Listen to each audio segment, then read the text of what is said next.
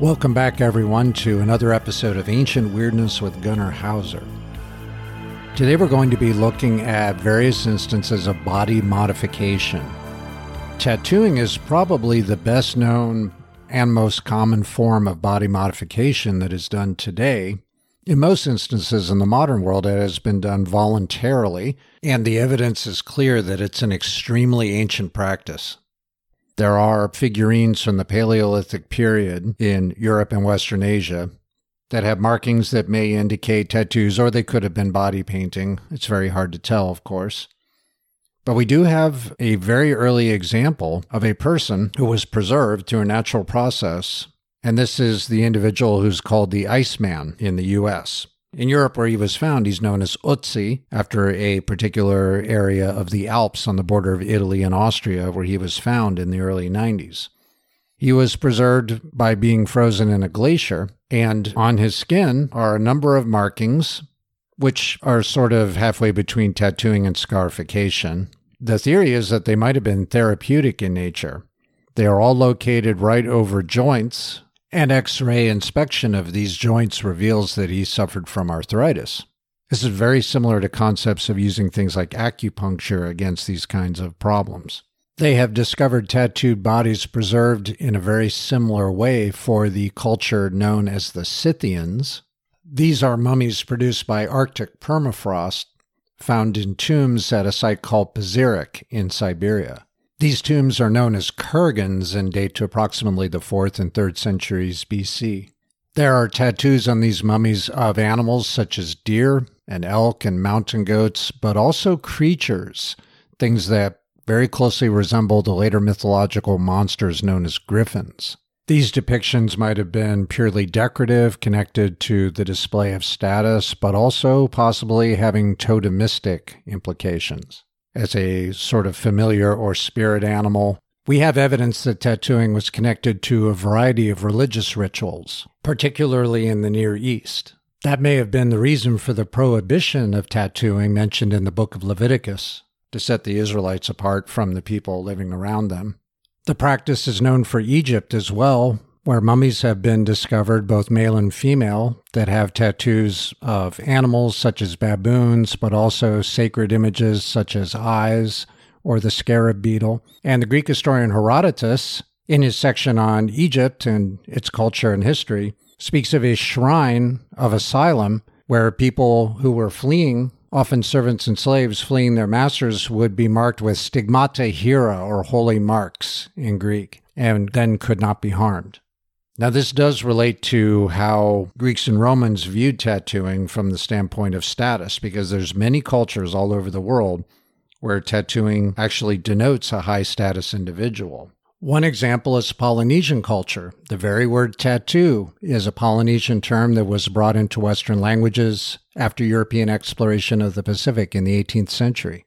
We also have the aforementioned Scythians and also the Thracians from southeastern Europe.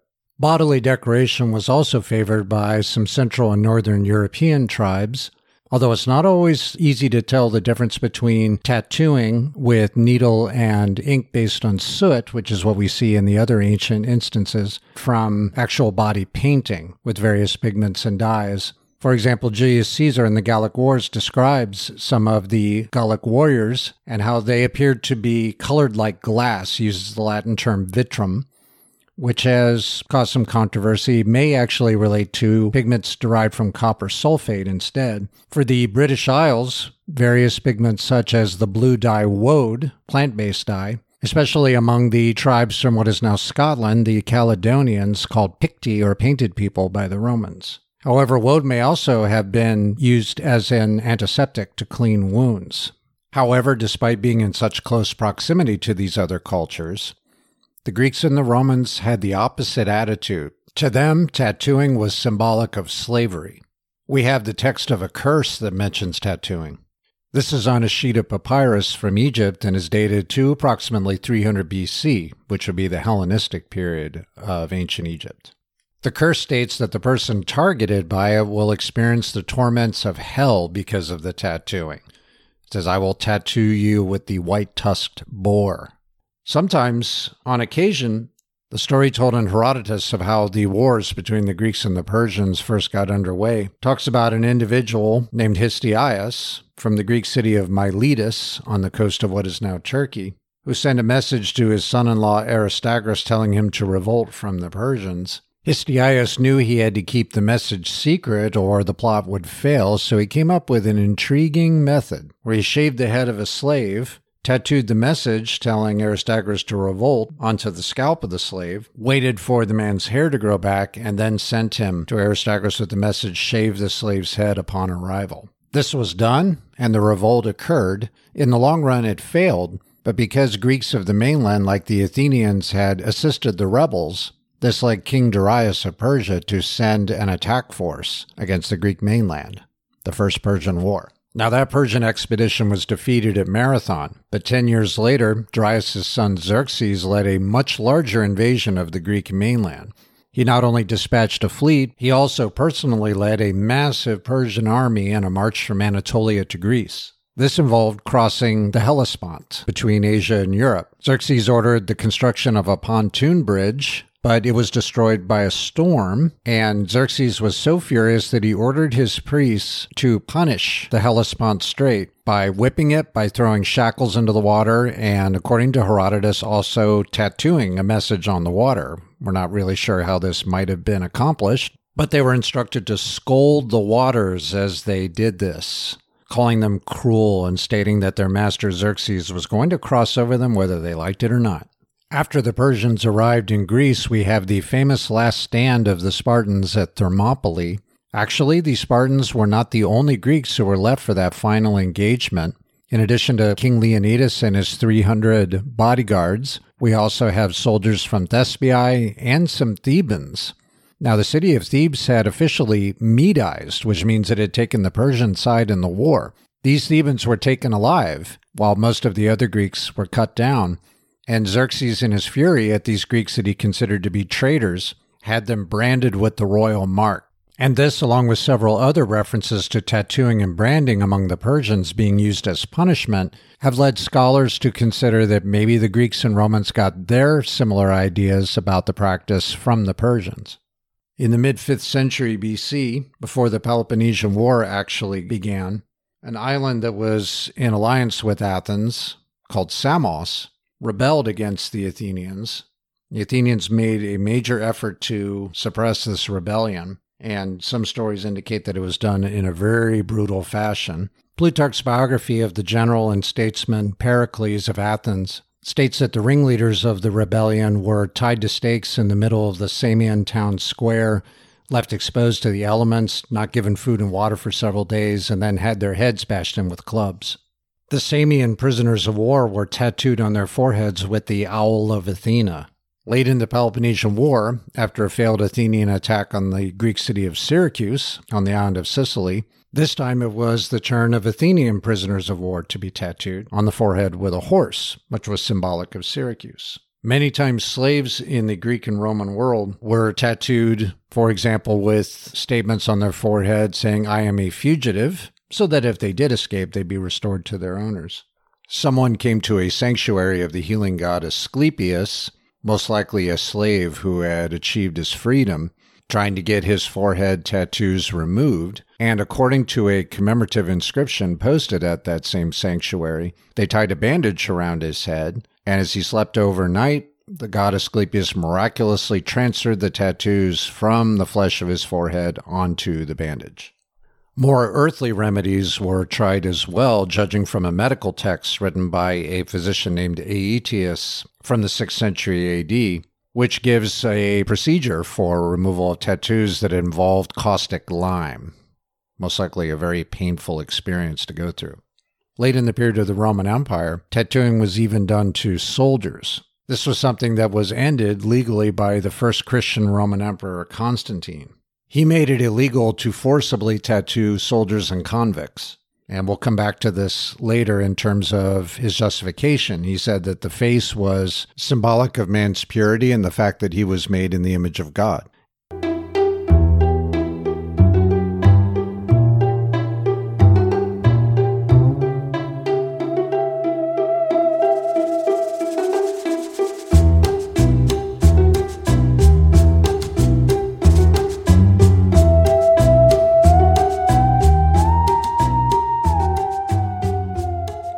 Now, you may be familiar with Greek myths concerning a tribe of female warriors known as the Amazons. Nobody's really sure where the name comes from, but there was one etymology mentioned by a writer, often simply referred to as Justin, Marcus Justinus, that it came from the Greek amazon, without a breast. Think of terms like mastectomy coming from that Greek word. He reports a legend that the women of the tribe, while still children, would have their right breast cauterized so that it would never grow. This has come under heavy criticism from scholars today who note that there's no depiction of an Amazon in art who's missing a breast. The name might actually be Persian and related to terms for warriors. However, female warriors from the steppes of Central Asia are well attested not only in literary sources but also from archaeology, so the legend does seem to have some basis in fact, even if the idea of a missing breast was fallacious. In our coverage of ancient body modification, we also have to consider various things done to the genitalia of both men and women. What might be called female circumcision, or nowadays known as female genital mutilation, something which is still practiced. There's also some Greek and Roman medical writers that describe it as an Egyptian practice to remove the clitoris, part of the labia, and in some cases, even more drastic surgery. Male circumcision is first attested in Egypt as well. The god Ra, in the Book of the Dead, circumcises himself, and the resulting blood is used to create two guardian deities. Mummification provides evidence for male circumcision, although it is unclear from looking at female mummies whether we see signs of circumcision on them. There's a magical formula that was inscribed in a sarcophagus from Middle Kingdom Egypt, where a man is to be rubbed with something. It's not really very clear what the hieroglyph states, but something from an uncircumcised girl and also flakes of skin from an uncircumcised man. Since magical spells tend to use exotic ingredients, the implication is that it was hard to find uncircumcised women or men in Egypt. Some have proposed that it was related to hygiene and health. It's been proposed that the procedure was related to coming of age rituals, and for men, even a possible military context, where a Middle Kingdom text refers to a group of soldiers being circumcised. Note also the practice in the biblical traditions of the Israelites where Joshua orders all of the men and boys who had been born in the wilderness after the Exodus and had not been circumcised to undergo the operation. Some 600,000 foreskins were removed and put into a pile known thereafter as Gilgal, the Hill of Foreskins, which I could go the rest of my life without visualizing. The significance of male circumcision for the Israelites, both as a religious symbol of the covenant, but also as a sign of identity, can also be seen in later periods of ancient history. To Greeks and to many Romans, male circumcision was an abhorrent practice. Judea came under the rule of Macedonian and Greek monarchs after the conquests of Alexander the Great. There was a major controversy over whether or not Jewish people could adopt Greek cultural practices. There was a sector of leadership in society in Jerusalem that wanted to do this. They were called the Hellenizers. And one aspect of male elite Greek culture was to do athletics. If you know anything about the ancient Olympics, the men who competed in the Olympics did it in the nude. The term gymnasium comes from the Greek word gymnos for naked. So a gymnasium is literally a place to go get naked. Well, if you were a circumcised man, and you attempted to go to a gymnasium and engage in nude athletics, compared to the Greek men there who you were trying to blend with, you would stick out like a sore thumb, so to speak. So there are accounts, believe it or not, in the first book of Maccabees, for example, that because circumcision did not involve the complete removal of the foreskin, that they hung weights to extend what remained and make it look like they had never been circumcised. Well, the anger from the more conservative elements of society contributed to a rebellion led by the family known as the Maccabees against the ruler of the Seleucid kingdom, Antiochus IV. It is also possible that the revolt led by Bar Kokhba against Roman rule in the time of the Roman Emperor Hadrian was due to a ban on circumcision declared by that emperor. When the Maccabees later established the Hasmonean dynasty, which became a client kingdom of the Romans.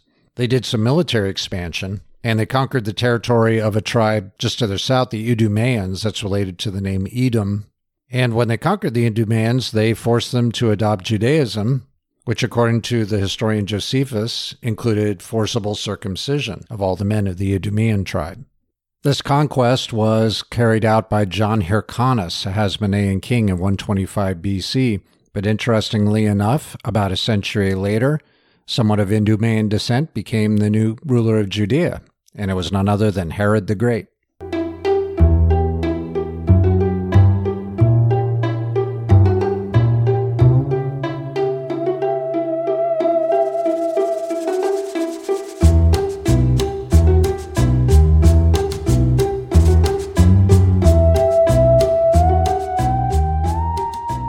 Form of mutilation of male genitalia was castration, turning men into what are known in Greek as eunuchs.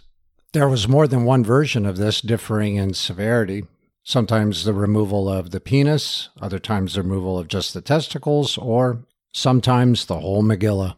Herodotus states that Periander, a tyrant of Corinth and a really unsavory individual who, among other things, is accused of having committed necrophilia with his deceased wife Melissa, he is said to have sent 300 boys from noble families of the island of Corcyra across the Aegean Sea to Lydia in what is now southwestern Turkey to be castrated. They were meant as gifts to the king there, Alyattes, to become royal servants and slaves. However, these boys were saved by the people of Samos, an island where the ships from Corinth stopped along the way, who gave them shelter in a temple until their Corinthian guards gave up and the boys were able to be sent home.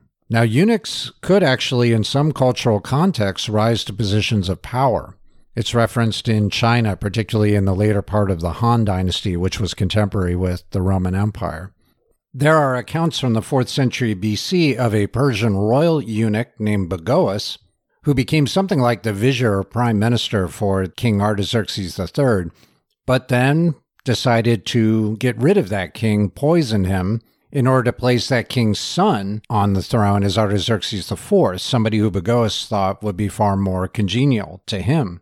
However, the story is he then poisoned Artaxerxes IV when he became difficult, brought in a cousin of that man and made him King Darius III of the Persians, and then at a later date wanted to get rid of Darius III. So once again prepared poison. Instead, Darius III discovered the plot and forced Bagoas to drink the poison himself. All this happened right before Alexander the Great's invasion of the Persian Empire. And according to Plutarch's biography of Alexander, Alexander actually did accuse Bagoas of having arranged the assassination of his father, Philip II. The most famous eunuchs in Roman history are the Galli, which were priests of a goddess from Anatolia or Asia Minor known as Cybele or the Great Mother. These were eunuch priests who had actually castrated themselves. Castration was normally something done against a man's will, no matter what time in history it occurred. But they did this to themselves on the so called Day of Blood, March 24th on the Roman calendar, in emulation of the myth of a lover of Cybele, a man known as Attis, who, driven insane from passion and desire, ended up removing his own genitalia.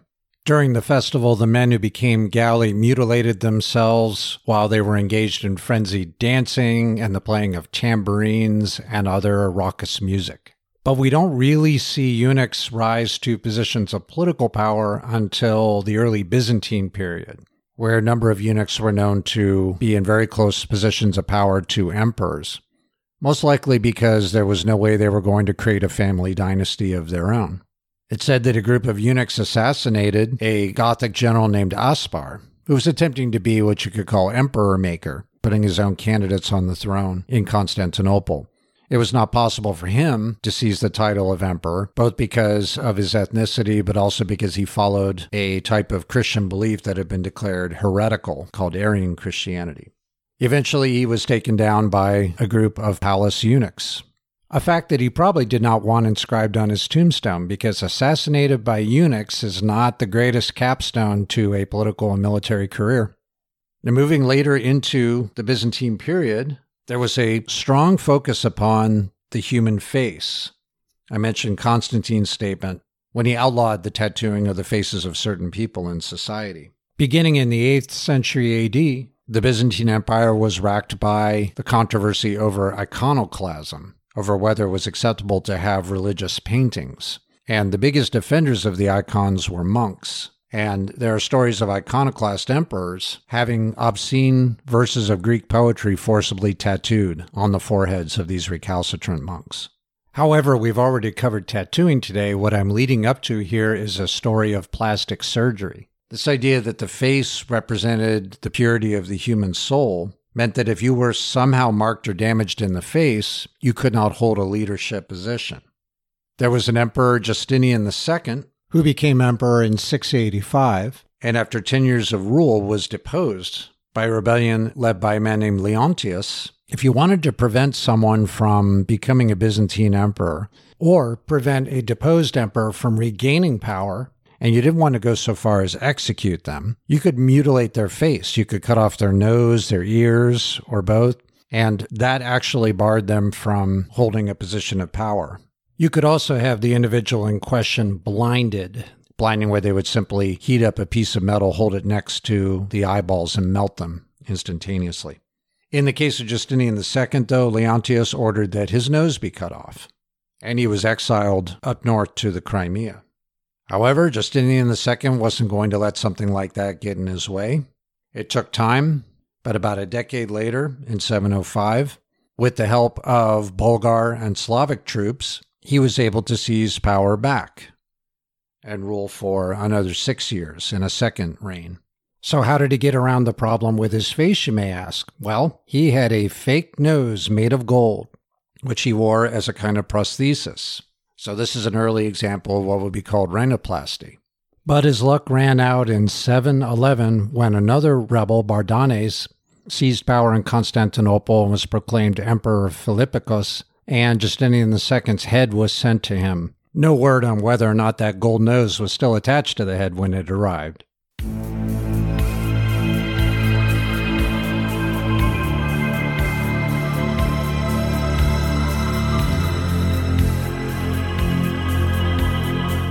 Well, after all that talk about violence being done to genitals, it's almost refreshing to talk about a simple nose removal.